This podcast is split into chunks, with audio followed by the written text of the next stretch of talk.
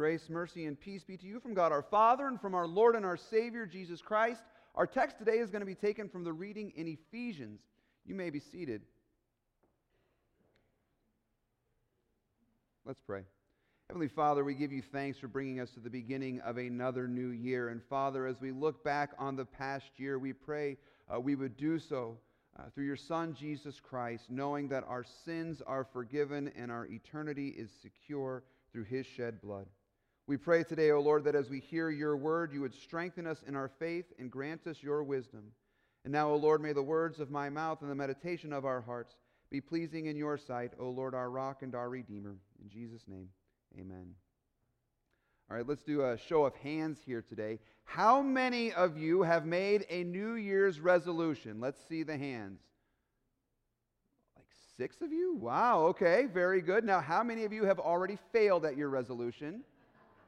All right, that's what I'm talking about. Very good. How many of you are a little more like me where you've just kind of stopped making resolutions because you're really honest with yourself, right? All right, very good. Now, some people might call us quitters. I think we're honest, you see, because we know how these things go. Uh, but as you begin to go into a new year, there's something about this time of year that causes us to look back and to look forward. And what we start doing is we start looking back and deciding that there's things we want to do differently. There's things we want to change. We want to be better. We want to do better. We want the future to be somewhat better than the past. And so we resolve. We make resolutions. We're going to change things and move forward in this way. We're going to kick the bad habits and start some good habits, or vice versa. I don't know. Anyhow, it's not such a bad thing, is it? It's not a bad thing to set goals for yourself. It's not a bad thing uh, to uh, pursue a better lifestyle and to improve your life. Though, to be honest, it can be somewhat frustrating. And if you take this sort of thing all too seriously, it can be somewhat condemning.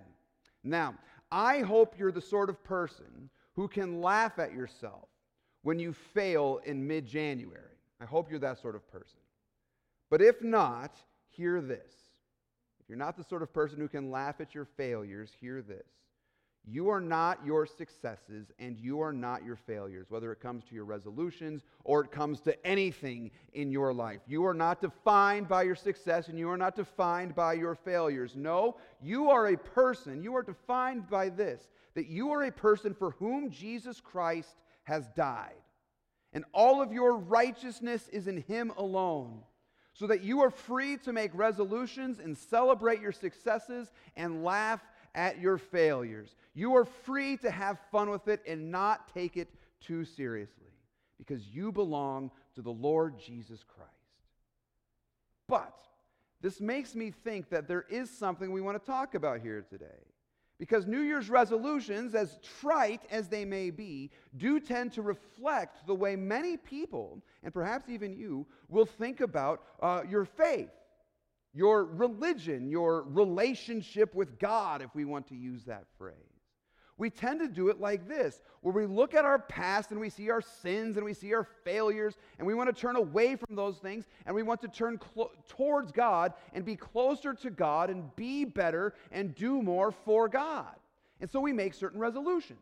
I'll start going to church more. I'll start reading my Bible more. I'll start praying more. I'll start uh, going to Bible study, or I will start sharing my faith more and more. And we resolve to be more faithful and we resolve to be more holy.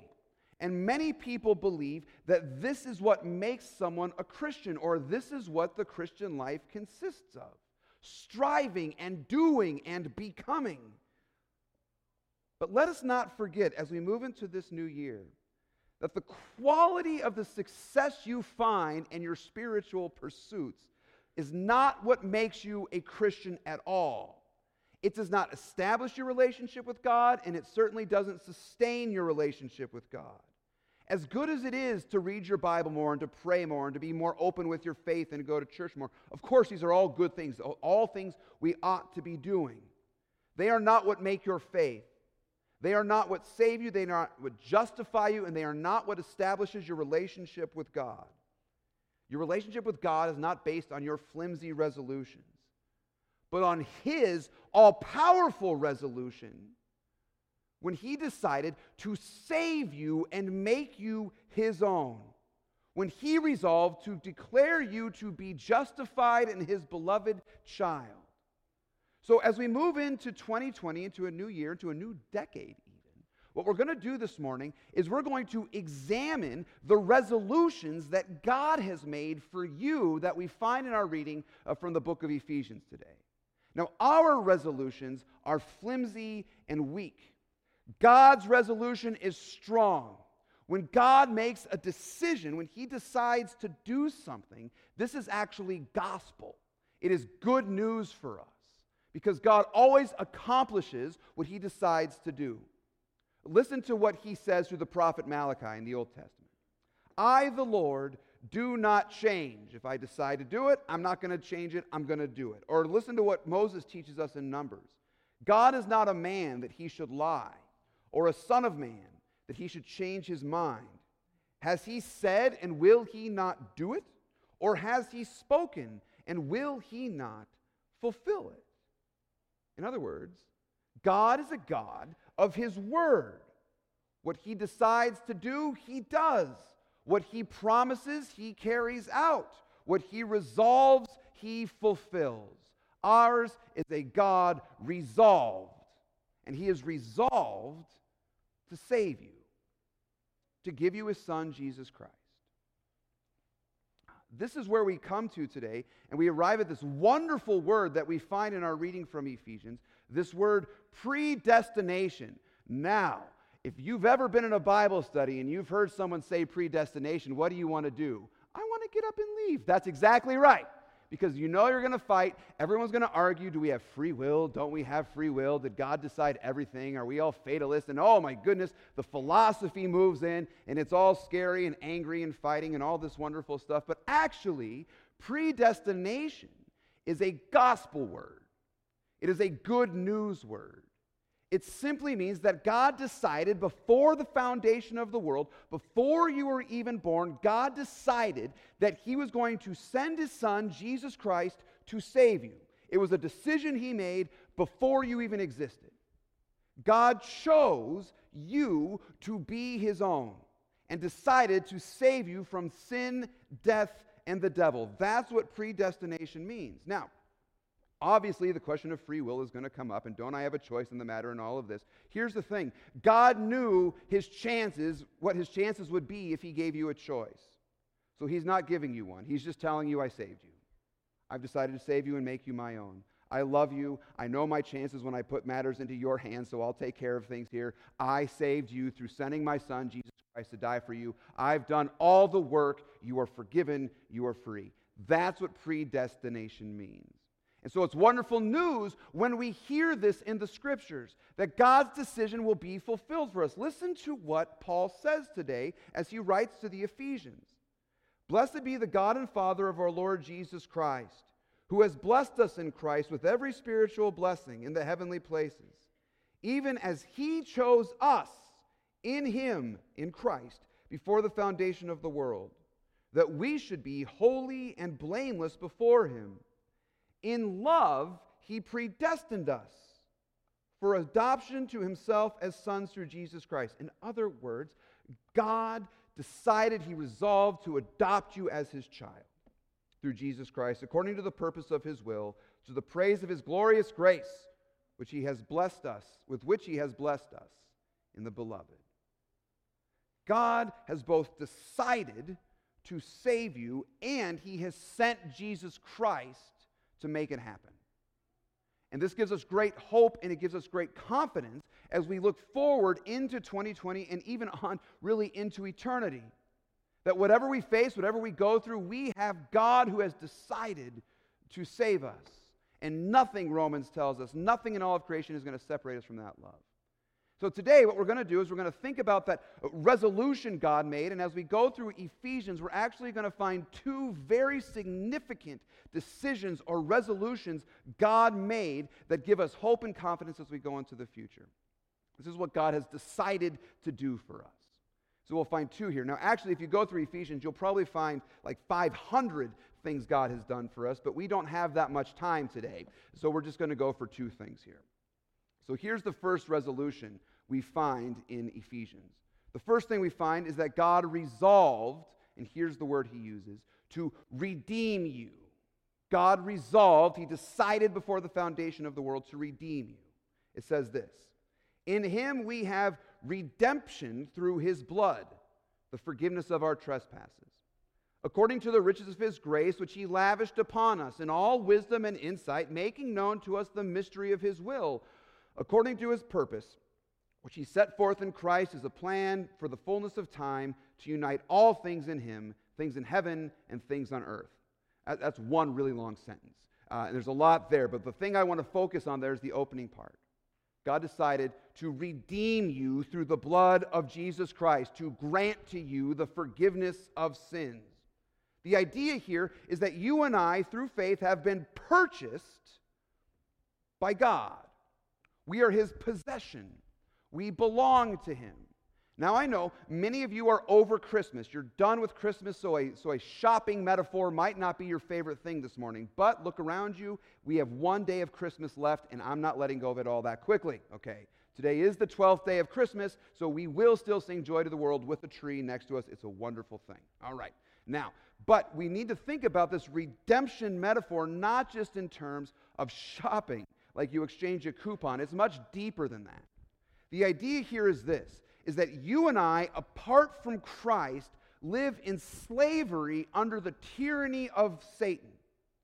And apart from Christ, in our sin, we have actually sold ourselves into that slavery.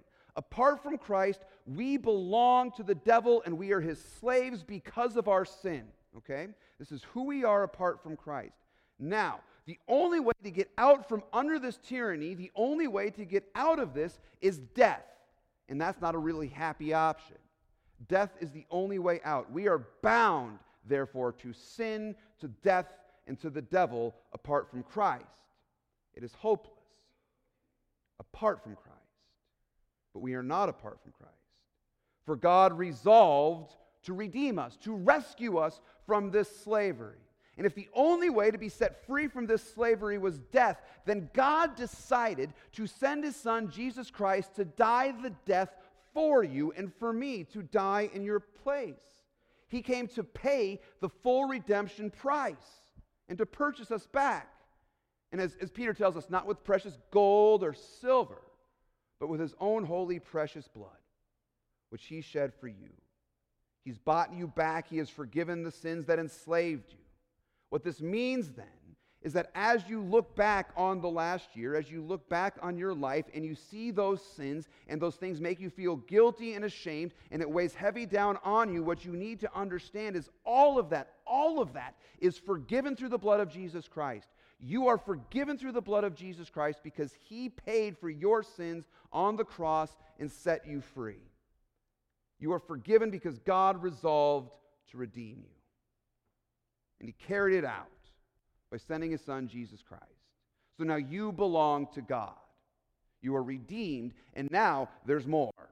There's another thing God resolved to do. Not only did God resolve to redeem you from the tyranny of Satan, he also resolved to bring you into his place, to bring you into his presence, to have you with him for all of eternity. Paul calls this today an inheritance.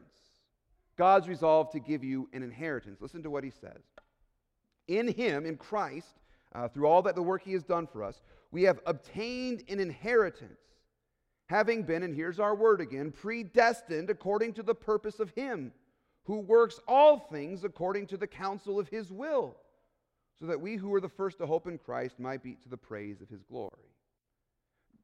God has transferred you out of the place of slavery and now brought you into his kingdom. He has taken you from a fate of death and brought you into the inheritance that is awaiting you in eternal life.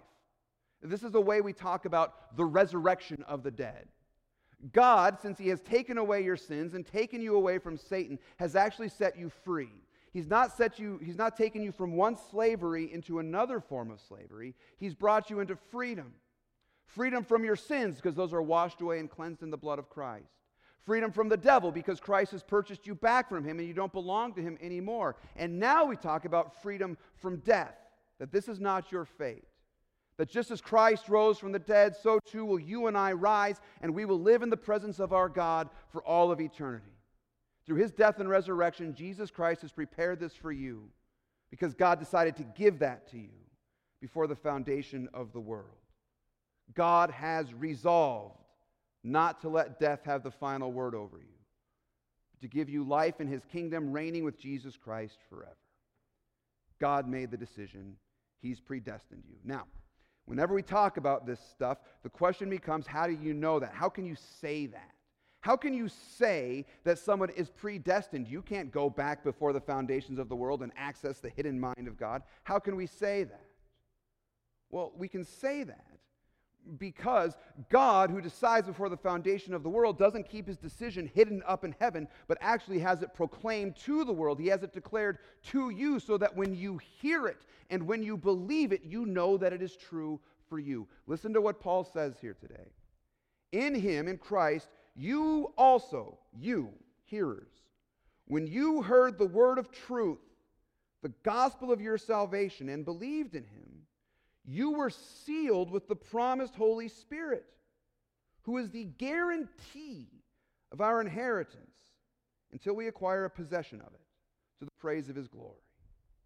The Holy Spirit, in other words, has come to you now in this word, and he has taken you as his own so that he might give to you everything that Jesus Christ has earned for you and tell you this good news. God decided to save you. You see, the entire triune God is at work in this saving activity to bring you to salvation. God has sealed you with this Holy Spirit, created faith in your heart so that you trust him, and he will not let go of you. He will not abandon you. He will carry you on into eternal life. He is your seal and your guarantee. This is a wonderful thing.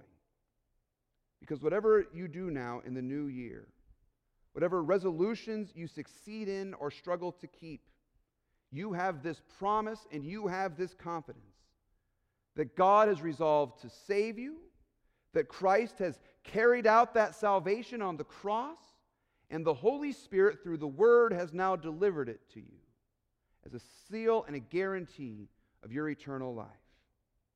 God has resolved for you. All praise be to his name. Amen. Let's pray. Father, we give you thanks that you have resolved through your Son, Jesus Christ, to put your word in our ears and our hearts today. We pray, O Lord, that you would teach us always through faith to cling to these promises but Lord, even when our faith is weak and flimsy, hold on to us by the power of your Spirit. For you have promised to grant him to us in baptism, and you have promised to never leave us and never forsake us. Grant us confidence in your promises in Jesus' name. Amen.